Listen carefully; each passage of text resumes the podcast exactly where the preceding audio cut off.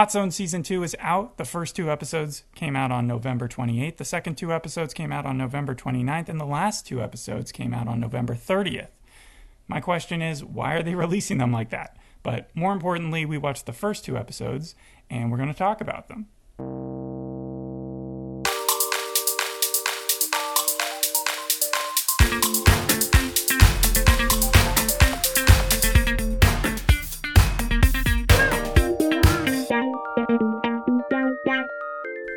Now, season one focused on the Ebola crisis, and it was based on a best selling book in 1994. Richard Preston wrote it.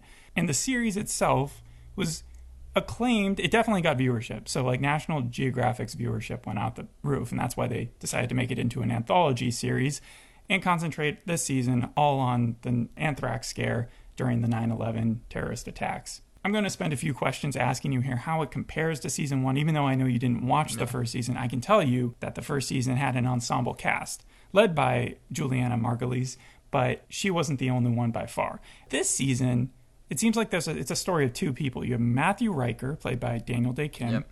and Bruce Ivins, played by Tony Goldwyn, who I don't know if you recognize because I know you just saw the King Richard film. But Right, do you know but- who he played in that? I, I have no idea. I didn't even know he was in it. He played the tennis coach, the first one that they had. That Oh, the girls- first one that helped that, them? that was Like- playing with John McEnroe. Yeah. at the beginning. Yeah, that, that's him. He was also the voice of Tarzan in the animated film. I, I would have never guessed that. Okay, Yeah. does he sing in this? No, no, nothing like I that. I don't think Tarzan was- sang in the in the cartoon either. I don't know. His his storyline in this season wasn't really that interesting to me. In fact, I felt like most of the over dramatization or maybe some like the Again, you've only seen the first two episodes. Well, yeah, but like so far, the unbelievable factor kind of I felt like they threw his storyline into much more drama than maybe actually happened. Like he's trying, he's going undercover almost and trying to figure out who possibly. Are you talking about Daniel Dae Kim right now? No, I'm talking about Tony Goldwyn, Bruce. They threw him undercover. Yeah, he's working in a high security research lab in Maryland. They're kind of like the top doctors because once this anthrax virus gets out, they're the people who are like the most skilled and uh, are able to. Do you remember anything about anthrax, or is this like the first time you've ever heard of it? The only anthrax? thing I knew about anthrax was I remember I watched a documentary a long time ago on like NBC about SNL and how there was this big anthrax scare, and because of that, Tina Fey ended up leaving because they like shut down Rockefeller Center. yeah, now I remember that. That was a few years ago, right? Yeah, and I was really surprised. that wasn't back then in like the 2000. No, it was. It was. because they show it in episode two. They show you when they shut shut down Rockefeller Center, and I was like, oh, I actually know about this. Like it was, I didn't think I was going to actually see it happen, Yeah. but being able to see it on screen was probably my favorite part because I was like, oh, that's what I actually remember. But anything else, no, I, I didn't. Even I remember the more existed. political side of things, where it was like it was being sent to senators or stuff. And Well, yeah, it even gets to that part, point in uh, episode two where Rudy Giuliani like gets. oh, Daniel so you Day saw the yeah. episode with Giuliani? Yeah, Giuliani comes out, and, and Daniel Dae Kim is again. His name is Matthew Ryker, and he's speaking to Rudy Giuliani, and he's like, "Look, this anthrax scare is a big deal." And Rudy Giuliani is like, "No, no, like it's it's not a big deal. It's obviously not being spread too much, and it, really we should just keep Rockefeller Center open because these people are having to deal with a lot since 9/11 just happened, and you're even seeing some of the news." Is Giuliani presented in a heroic fashion? oh no, no, no, no! It's very You know what's so funny? It's like, okay, we've seen so much of Giuliani in the last like few years. Obviously, they're not going to present him in the best light. Mm-hmm. Right, But yeah. do you think this impersonation of him was was good? Do you think it looked like him? Do you think Oh, it it acted like him? It didn't look like him. It, I'm not sure. I, I think it acted like him now. But the weird thing is, is that when you go back to like 2001, Rudy Giuliani was seen as like this kind of heroic type because he was like the governor mayor of New York as 9/11 Yes, happened. America's much like mayor. much like how George Bush had like 90% approval ratings right after 9/11. No, I- but I- now that we I get that. to here, I get that, but I'm I'm more asking you because this. I mean, I'll just spoil it for you. His performance, the Giuliani person, whoever played him, it's been panned. Like people did not like. he, it didn't look like him. Okay. it didn't. It didn't look anything. like The other him. thing is that I watched Dopesick pretty recently. I continued watching it after just we did the pilot, Yeah. and Giuliani shows up in that as well. Wait, they so he's just uh, It's a different Giuliani, Obvious- obviously. obviously. But like but the FBI is going up to him and being like, "Hey, we have to investigate this." And Giuliani comes off as like this great guy. He's just exiting them his mayoral thing, but then he does a full 180 because they find out that he is actually going to defend the uh, evil drug company Purdue in their fight against the F- the government for trying to stop oxycontin from or oxycodone yeah, from no, like getting into people's veins. So it's so funny how like there's a two sidedness that was shown of him in Dopesick, and then this takes place over the same time period, just not like this is only in 2001, right? Right. Yeah. It's Okay. like I think it's and like Dopesick weeks started after. in 1990, like something, and goes until like 2008 or something. So it goes over a longer time. Well, yeah, period. no, I mean, like, you do get different time periods. It starts off, like, the first scene is April 2nd, 1979, and they have a huge expansive places. Like, it starts off in the USSR, but you also see places in Georgia. Obviously, these are different sets, but Florida and New York, it's it's going, it's cutting to a ton of different places. I said Maryland. Um, well, for Florida, it was because that was where the first man, uh, Bob, that's the first patient who was, like, exposed Presents- to the anthrax. Yeah. He, he So was this on purpose? Had someone? No. Sorry, is this a weapon that was used against him, or was it just like he was exposed? Because anthrax is all around At this us, point, but we're, it's we're not we're not really supposed to know because one big thing in this uh, show is did Al Qaeda possibly do this? Now, I don't know Yeah. how the actual story went, okay. but in the end, it's supposed to be kind of this question throughout the first two Well, it- episodes. the timing could not be ignored, and also in the letters that were, were sent to the senators, Right, I think yeah, they no, said I- something about all. Every everything you're saying, Daniel Dae Kim says like a hundred times in the episode. so I'm just I'm just trying to Yeah. tell you in case you don't, in case No, you weren't uh, paying it was, attention. was. it- I mean, like they had half a script by the amount of times that Daniel Dae Kim was like, the the timing of this could not be more coincidental or anything like that. You know? yeah, Um, it but actually turns out to be Daniel Dae Kim. he's the one who No. said.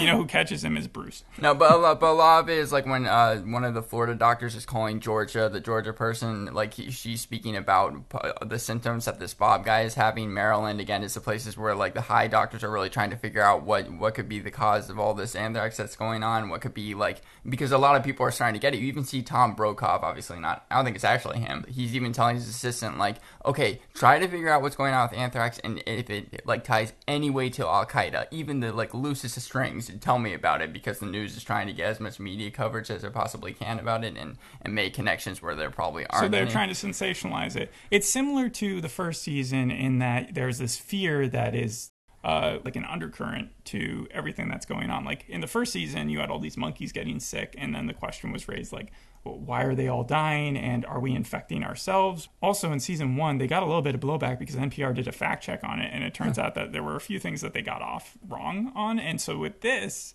I heard that they really tried to dive into all the FBI records that were shown in a couple books and rewrite their own like sort of history because they're not exactly sure if the conclusion that was settled upon in the early to mid 2000s was actually true. So they had to be a little bit more imaginative. However, I haven't heard as many good reviews about this like recreation as I have about like Dope Sick. Well, there's, I mean, kind of like Dopesick, it's hard to watch at different points, especially with what we're going through now. But when you were talking about fear being kind of the undercurrent of the first two episodes, it very much is because at the beginning of the show, when Daniel Dae Kim is figuring out about anthrax, he's like the one person who's trying to tell, like, the leader of the FBI. And, like, he doesn't everything. exist in the real world. Like the Matthew Ryker guy, it even sounds like a made up name. But he Well, yeah. and his backstory I heard was pretty ridiculous too. Oh yeah, no, it, it- like you keep on seeing flashes of it throughout the first two episodes, like about 9/11. Yeah, like but but I mean, obviously that's going to be on everybody's mind. But it, apparently, he was like right outside the Pen- yeah, Pentagon. yeah, no, like he was like the only guy, and he was just think, staring at Because you think you, you think that he's going to run out and see the other twin towers start falling because a plane flies right over I him. I mean, why But yeah, stop there? Why not have him come in with like, or just be leaving with like his bags? Like Yeah, he no, just from work. He's saying goodbye to all his friends, and then as soon as No, he leaves, what- like what- it just explodes. What happened was there was this huge car jam, and then you see this plane like fly right over them, and then yeah, Daniel Dae Kim runs out of the car. He's the only one there, surprisingly, and it's not the twin tower that fell; it's the Pentagon again. So it's like, a, Well, yeah, because he's in DC. Yeah, no, I understand, but it was just it, was- it was ridiculous. But it also um fear beyond current. Yeah, when they first figure out about anthrax, none of the doctors are taking it seriously, like at all. Like again, Maryland is just making jokes. Also, they had a few like corny lines in here. For example, one of the doctors says to Bruce, uh, "You have a future in politics," and then Bruce goes, "Doesn't it drive you crazy hearing this kind of malarkey?" Are you saying because the president uses Because that lot? Biden says malarkey all the time. Yeah, I think there's also like a lot of Robert Mueller in uh, these couple episodes because he was a big part of the investigation. Robert Mueller, you see, I Mueller. believe the only time I believe the only time you see him is when you see like a little uh what what's the word on the door, like a little name tag on the door. but I don't so think far. you actually see him in this episode. maybe so far. Yeah. The first episode is called Noble Eagle. So does that represent Daniel Day Craig's character because he's such a good guy? Daniel Day Craig. Daniel Day Craig. That's a com- combination of Daniel Day Lewis, Daniel Craig, and Daniel Dae Kim. Man, how confusing would it be if they cast all three of them in something? Anyways, Noble Eagle also does sound like a James Bond film. Yeah, well, I believe that the leader, the, the guy who plays in the American season four, Who's the one from Hunters? yeah, Dylan, like something or Oh, other. I don't know, but I would. He's in everything, but I know who you're talking about. He was also in Homeland playing a dick. He does a really good like job annoying people. I wanna make He's got one of those faces. He's like the Steve Buscemi's younger cousin. Well, I, yeah, yeah, I can't think of one thing that I actually played the hero in now that it comes, except for Spider Man, he played like the doctor, right? yeah, like he can be in anything. He's like the Margot Martindale of of dudes. Kind of thing. I hope that we, I hope that's not actually Robert Mueller. So- Anyways, he's not taking it very seriously at the beginning, and then suddenly, like Daniel Dae Kim comes back after they like test the anthrax or whatever they had sample in Maryland, and then he's like pounding on the door, and then he's like showing him signs that says 100% anthrax. So I mean, the leader of the FBI is Robert Mueller at the time. However, are you sure that's him? No, I would because the thing that makes me think it wasn't him is that you see him leave a door that says Robert Mueller on it, and I wasn't sure if that was actually him or not. You you weren't sure if he left his own office.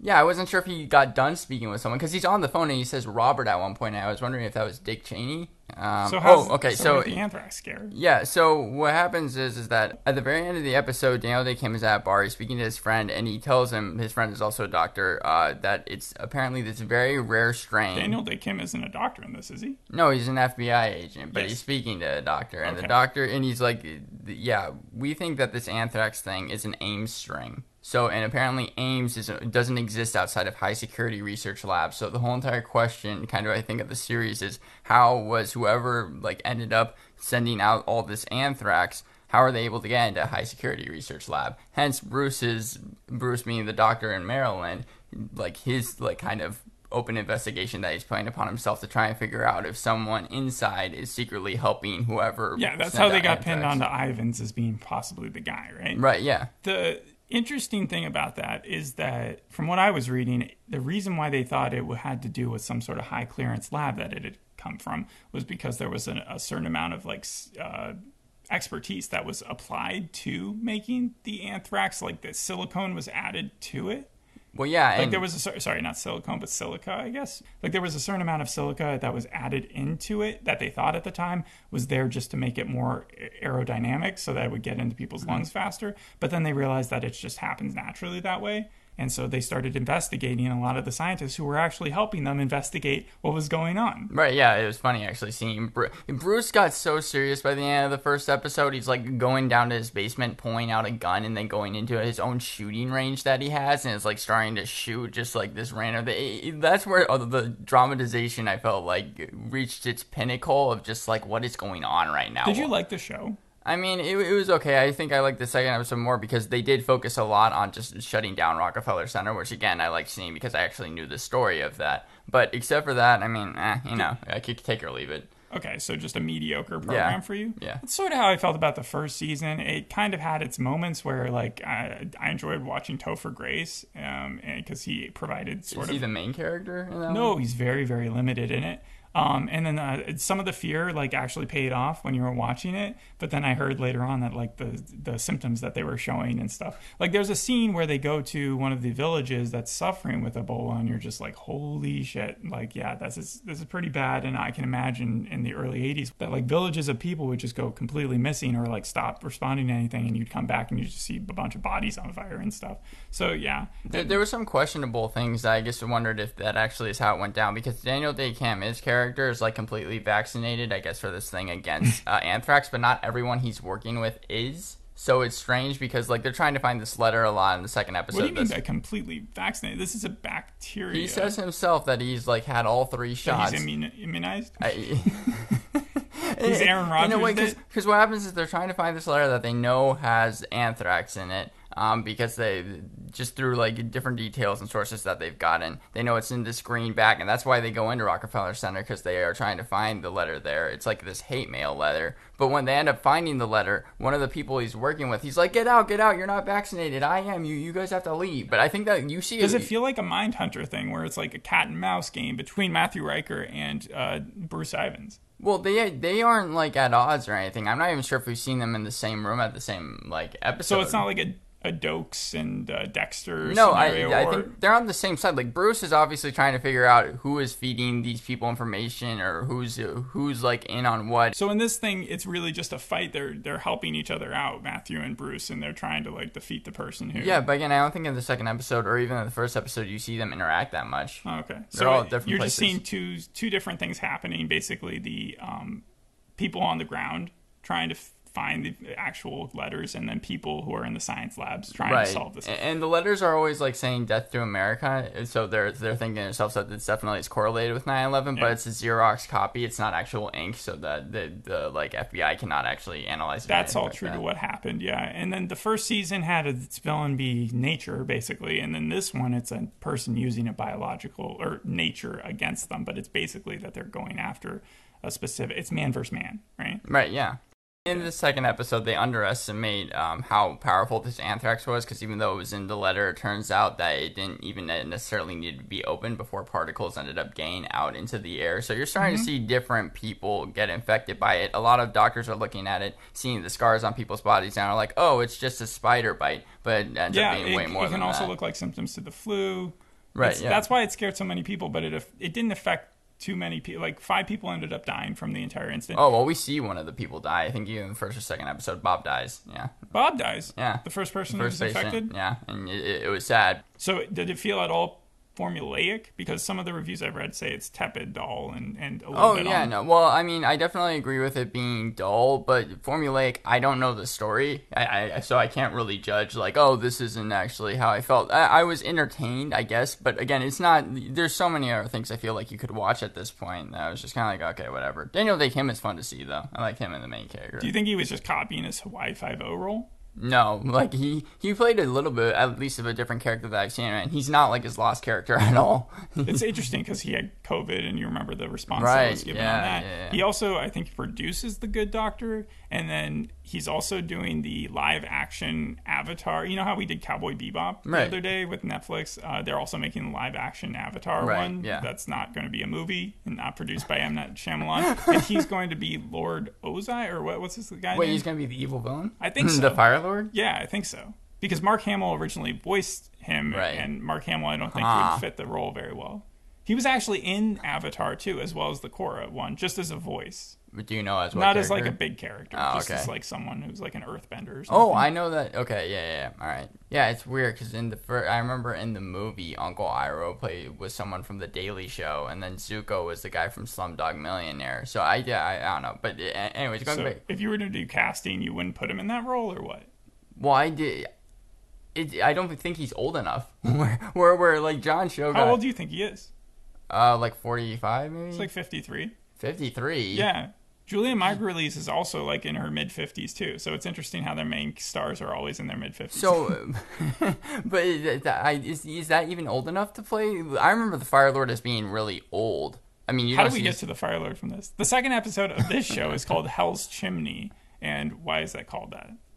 I think that one of the characters says it. To be honest with you, Oh, okay. to be honest with you, like the the first two names, Noble Eagle and Hell's Chimney, I mean, they really don't mean much. I think that Noble Eagle is like the name of some type of plan that the FBI has. I think that's why it's called that in Ah, the first okay. episode. But yeah, I mean, like again, it, it felt honestly like this could Give be me some comparisons. Like, if I like this, I will like.